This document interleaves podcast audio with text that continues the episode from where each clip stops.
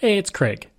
I just wanted to let you know that you can listen to Canadian History Ehx early and ad free on Amazon Music, included with Prime. Hey everyone, Craig Baird here. Before I begin today's story, I want to take a moment and ask that you check me out on Patreon at www.patreon.com slash CanadaEHX. There are several tiers with great benefits, from ad-free content to t-shirts and other cool stuff. And if you're a fan of Canadian History Ehx, make sure you check out my other shows, From John to Justin and Canada, A Yearly Journey. And don't forget, you can also donate directly to the show at www.canadaehx.com. It helps keep this show going. All right, on with the show.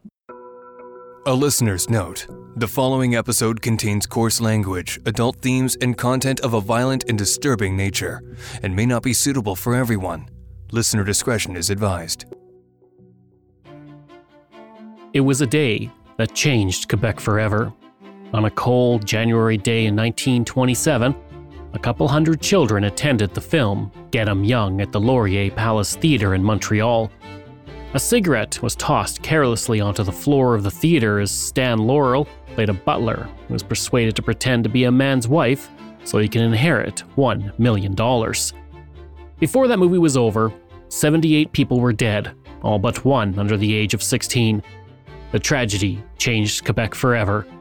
I'm Craig Baird, and this is Canadian History Ehx. To understand how a fire at the Laurier Palace Theatre fundamentally changed a Canadian province, I have to take you back to July 7, 1534. That's when an unnamed priest with French explorer Jacques Cartier celebrated Mass on what became Canadian soil for the first time. When New France was founded by Samuel de Champlain in 1608, the Catholic Church became one of the most powerful forces in Quebec. That power lasted for over three centuries. In 1875, the Ministry of Public Instruction was abolished, giving power to the Roman Catholic Church to oversee education. The only schools permitted in Quebec were confessional schools because education was seen as the domain of the family and the church, not the state. By the 20th century, the Catholic Church exerted a huge amount of influence on the provincial government. Divorces could only be obtained through an act of parliament. Health services and civil registries were completely controlled by the church. But the times, as they say, were changing. By the early 20th century, a new technology was taking the world by storm. Moving pictures allowed people to see fantastic things right before their eyes. They could see death defying stunts, grand vistas, and even social commentary. For the Catholic Church, film represented a danger, especially to young minds.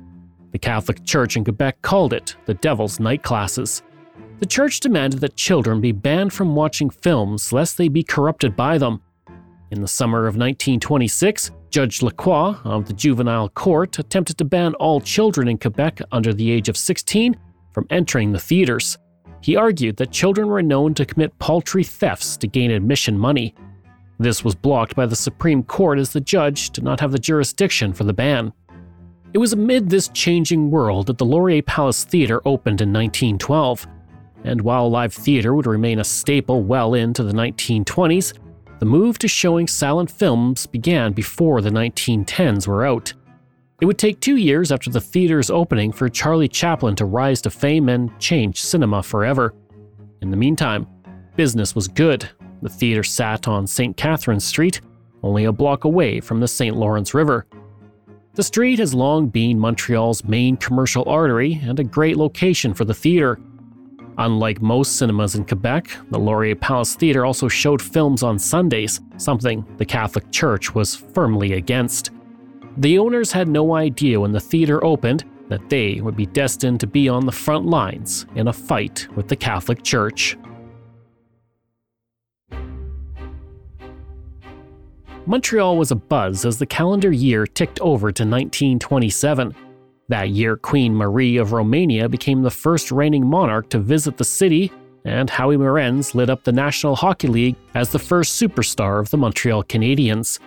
The team was still three years away from its next Stanley Cup, but Excitement was high as another hockey team in the same city, the Montreal Maroons, lived in the afterglow of winning the Stanley Cup the previous year. The city was the largest in Canada, as it had been since nearly Confederation in 1867, and it would remain until the end of the century. In a bustling city like Montreal, the Laurier Palace Theatre was doing brisk business. During the first week of 1927, the theater showed Valencia, starring Mae Murray, the silent romance film, also known as The Love Song, but the story of a handsome sailor that falls in love with a singer who has already caught the eye of another man was a box office hit, and the title song, Valencia, was the top song in the United States. The White Black Sheep, starring Richard Barthelmess, as an English officer that assumes guilt for a petty theft and goes on to clear his name by fighting in North Africa, was scheduled for the following week. On January 8, 1927, a safety show was scheduled. Put on by the Child Welfare Association and the province of Quebec Safety League, the show's goal was to explain to children their duty to take care of themselves so they may grow up to be citizens of value in the community. The Night of the Crossroads was shown after Montreal Mayor Medric Martin spoke to the children. The safety film told the story of how schools teach students to be careful through the organization of safety patrols. The next day, Get 'em Young was scheduled. This comedy was the perfect film for children, enjoying the weekend and looking for something to do. Since it was Sunday, there was little else going on in the city. The movie is less than half an hour long, and when it started, the theater was only one quarter full 250 people, mostly children, were in attendance. And everyone was enjoying themselves until, in the darkness, someone yelled the words no one wants to hear fire.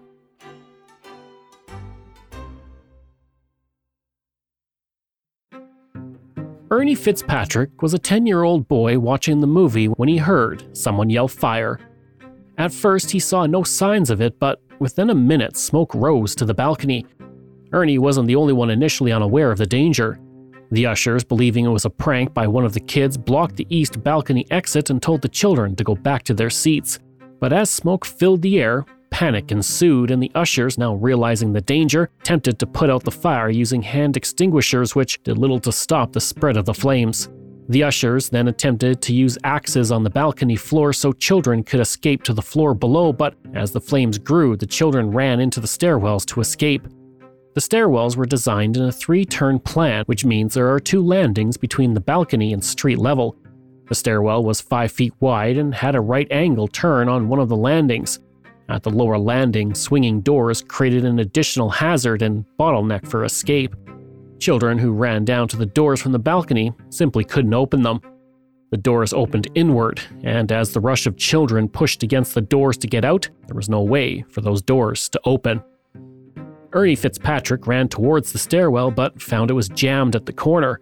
He knew he could not get out that way, he described the fire as if it was coming from underneath as the fire slowly burned between the subfloor and the upper floorboards of the theater. Emile Massicotte, the projectionist, was able to get 30 children away from the locked exit in the balcony and into the projection booth. He then passed each child out of the window into the marquee above the sidewalk and to safety. He said, the children were crazed with fear and screamed for their mothers. I realized that my window opening to the marquee over the door was the only hope of saving them, as the stairwell was immediately jammed. Reports in the newspaper later identified that the fire started in the center of the balcony seats about 18 feet in front of the film projection box, itself a fireproof structure. Meanwhile, the balcony was an inferno as Paul Champagne, one of the ushers, directed children to another stairwell that hadn't been blocked. Ernie Fitzpatrick started down those stairs. He said, quote, When the smoke began to get thicker, I started down the stairs. When I got near the door, the boys and girls were piled on top of each other. End quote. The scene was disturbing and violent in nature. As panicked children struggled while being trampled, many were crying out in pain. Ernie said he had to climb over the mass of children to get to the door, and as he did, a boy grabbed his foot and tried to pull himself out. He said, quote, I struggled, and my shoe came off in his hand. I did not stop to get it. I knew that I would be crushed if I did not stay on top. End quote. As Ernie struggled, suddenly, arms grabbed him and lifted him over the other children and into the street. It was at that moment that Hugh Fitzpatrick, Ernie's father, saw his son being carried out of the disaster. Ernie, would live, but he was one of the lucky ones. The two men, Paul Champagne and the projectionist Emile, saved upwards of a hundred children from the disaster.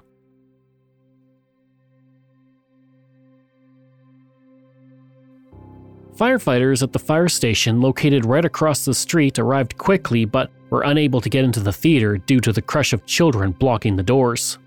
The fire itself was relatively small, but it brought nearly all the city's firefighters to the theater. Problem was, they couldn't get in. Fire Chief Gauthier ordered his men to cut through the front of the theater, break through a lumber room and washroom, and then attack the stairs from below, creating a path to rescue. Alfier Arpin was the first firefighter to break into the theater. He found his son, Gaston, dead. Police reserves were drafted into duty to handle the growing crowds. Many worried parents had rushed to the theater upon hearing the news, and now they waited to find out the fate of their children. The horror inside the theater would be one firefighters wouldn't soon forget. An unnamed firefighter said he saw a little girl who was about 10 years old and heavily burned, still clutching the candy bar she was eating prior to the fire in her hand. In the disaster, 78 children were killed, a total of 12 were crushed, 64 asphyxiated, and 2 were killed by the fire itself. And by 4 p.m., the last of the bodies had been cleared from the scene and taken to the morgue. Constable Albert Bassot's three children, Germaine, Yvette, and Roland, were all dead. They had gone to the theater without his permission. The policeman had been called to assist when he made the horrible discovery. He said, It wipes out my family. As it turned out, only a handful of parents had even given their children permission. The majority had no idea that their children were in attendance until the fire happened. Nearly all the victims were located on the balcony when the fire started. The floor was gutted by the flames. Those on the ground floor, for the most part, escaped harm and were able to get out safely but no one knows how the fire started. Some believe faulty wiring caused it, while others thought children were playing with matches in the theater. Later reports stated the inferno was caused by a lit cigarette thrown carelessly on the ground. No matter how it started, Canada's largest city was now in mourning for its lost children. The day after the fire, the Montreal Theatre Managers Association pledged to raise $10,000 for the families of the victims. Members of the organization immediately donated $1,000 and began to canvass other theater owners for more. By the end of the first day, they had raised $30,000. Dr. G. Wilfred Derome and his assistant, Dr. Rosario Fontaine, worked for eight hours straight to the point of near collapse to determine the cause of death for each of the victims. Dr. Derome said, quote, I have never seen anything like it, or anything that would begin to approach it in my experience. The sight of those poor young bodies was sufficient to break down even my professional barrier of unemotionalism.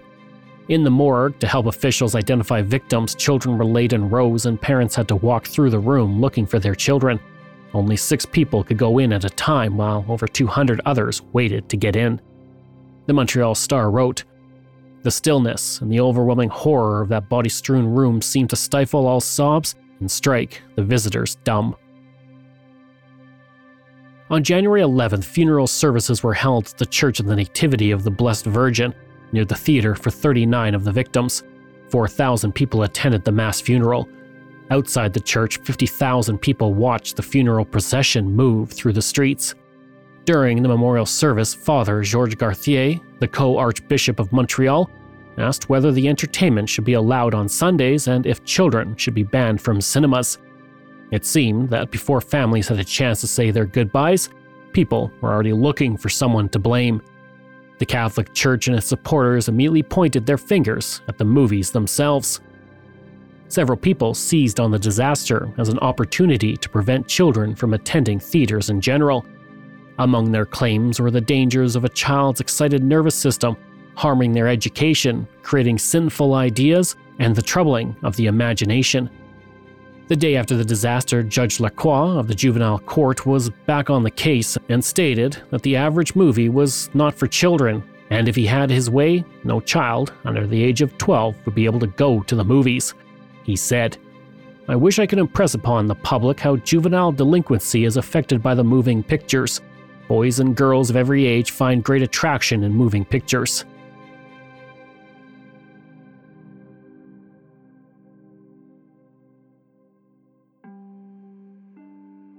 Two days after the fire on January 11, 1927, the mayor of Quebec City banned Charlie Chaplin's movies from the city's theaters.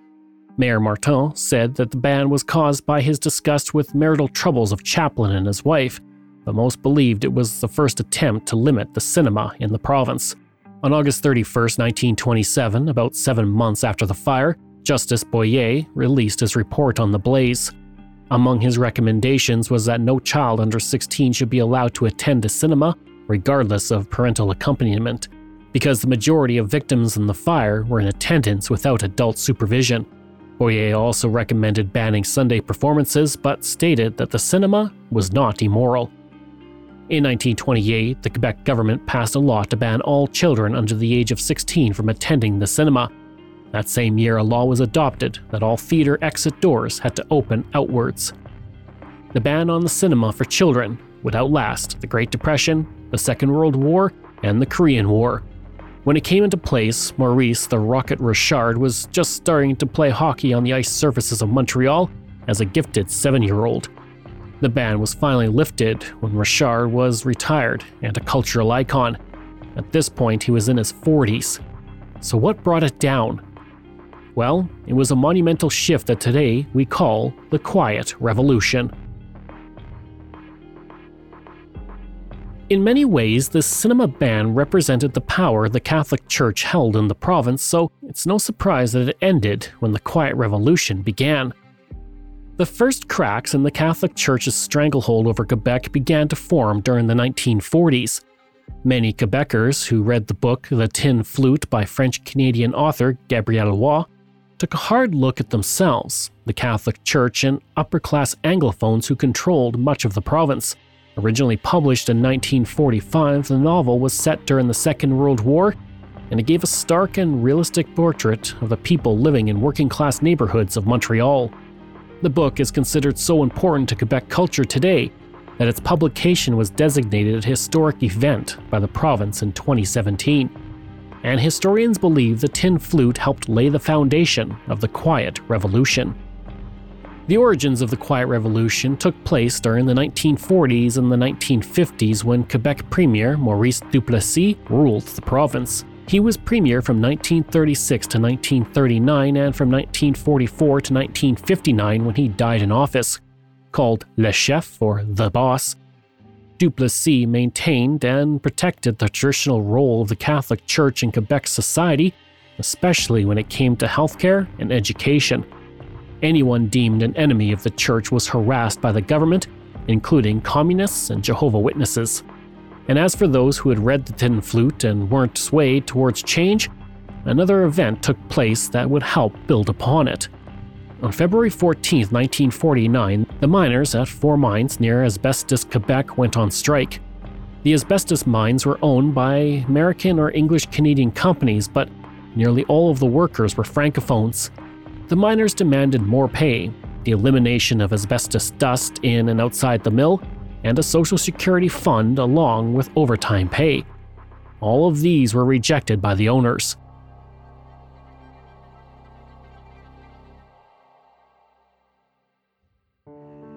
The Quebec population, media, and some in the Catholic Church were sympathetic to the miners. The government was not. When police threatened to open fire on the protesting miners, the miners backed down. In June 1949, they agreed to go back to work with few gains, and many were never given their jobs back. I'll be covering the asbestos strike in the future. Meanwhile, tensions were growing in Quebec. On March 16, 1955, Maurice Richard was suspended for the rest of the NHL season and the playoffs after he punched a linesman. People in Montreal were outraged, believing the suspension was too harsh and motivated by the fact that Richard was French Canadian. The man who handed down the suspension was NHL president Clarence Campbell, an Anglophone. And when Campbell attended a game at the Montreal Forum on March 17th, all hell broke loose. Someone threw tear gas in the stands, and people outside rioted, causing $100,000 in property damages. The sight of French Canadians rioting over the perceived slight to a Quebec cultural icon has led many modern commentators to believe that the riot was another significant factor that helped spark the Quiet Revolution. Then, in 1960, Jean Lesage became the Liberal Premier of Quebec ending nearly two decades of conservative rule, and the Quiet Revolution officially began. Under his premiership and over the course of the decade, power was wrestled away from the Catholic Church by the provincial government. The legalization of the unionization of the civil service, the creation of a Ministry of Education and a Ministry of Health, and greater control over the province's economy are all major changes I'll be covering in my Quiet Revolution episode on October 10th of this year, so keep an eye out for it. And amid those changes, there was another, which brings us back to the Laurier Palace Theatre.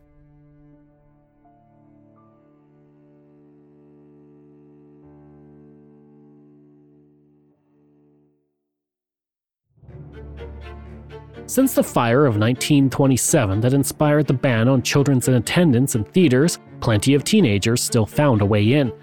In an opinion piece about the cinema ban in March 1961, one theater owner in Montreal stated that the under 16 crowd accounted for a large section of his theater business. He added that in some movies, specifically those by Disney, those should be open to all children. That year alone would see 101 Dalmatians, The Absent Minded Professor, and The Parent Trap all hit the silver screen. Most people, including school principals, theater owners, and parents, also felt that the 16 and over rule was outdated and the law needed to be changed. The government, already making drastic changes to Quebec society, listened. On July 12, 1961, the cinema ban was officially lifted. Sort of. The decision had been approved by the government a month earlier in June, but it came with restrictions. Anyone under the age of 16 could watch free movies at a school and attend special free children's shows given before 6 p.m. at a place approved by the Board of Cinema Censors. Special shows for children over the age of 9 would also be allowed before 6 p.m. And while the partial ban lift did help theaters, by 1964 the public was calling on the government to lift the entire ban. That year would see Mary Poppins hit theaters. To allow younger viewers into the theater, a system of film classification was needed so certain ages could see certain films. In 1967, the cinema law was modified to create a motion picture rating system, separating the movie-going public into three categories those over the age of 18, those between the age of 14 and 17, and those under the age of 14. Just in time for the Jungle Book's release, children could once again go to the movies in Quebec. It took children four decades to be able to enjoy going to the theater. The last time was on that fateful day in 1927, and the last movie was Get 'em Young. The movie itself is pretty forgettable, but there's one interesting story that I think you might like. As I mentioned, the movie starts Dan Laurel as Summers, the butler who has to pretend to be a man's wife so that he can inherit $1 million. He got the role after another actor was replaced due to an injury from a cooking accident at home. The man Laurel replaced was Oliver Hardy. A year later, those two men, Laurel and Hardy, cast in their first film together, The Lucky Dog, and producers quickly saw they were a comedic match made in heaven. Both were comedians, both knew how to play the straight man too, and the men became fast friends. And from that first film, a legendary comedic duo was born Laurel and Hardy. They forged a partnership and bond that lasted the rest of their lives. Laurel and Hardy performed together in 107 short films, feature films, and cameos until their last live stage performance on December 1st, 1954, at the Palace Theatre in the United Kingdom. I hope you enjoyed that episode and our look at the Palace Theatre fire of 1927. Next week, we're looking at the Centennial Voyageurs Pageant of 1967. Information from Montreal Gazette, Culture Witness, Calgary Herald, National Post, Wikipedia, and the Montreal Gazette. This show is researched, produced, and written by me, Craig Baird, with the help of Dila Velasquez. Audio production design by Rosalind Kufor. If this is your first time listening and you like what you heard, please take a moment and give us a five star review to help other people find these amazing stories and there are so many for you to sink your teeth into. If you enjoy this podcast, then please check out my other podcasts From John to Justin, Canada A Yearly Journey, Pucks and Cups, and Canada's Great War. We love hearing from you, so if you have a show topic you want me to cover, email me at craig at canadaehx.com or stop by my website and social media. I'll include all of those in my show notes. Until next time, I'm Craig Baird and this is Canadian History Ehx.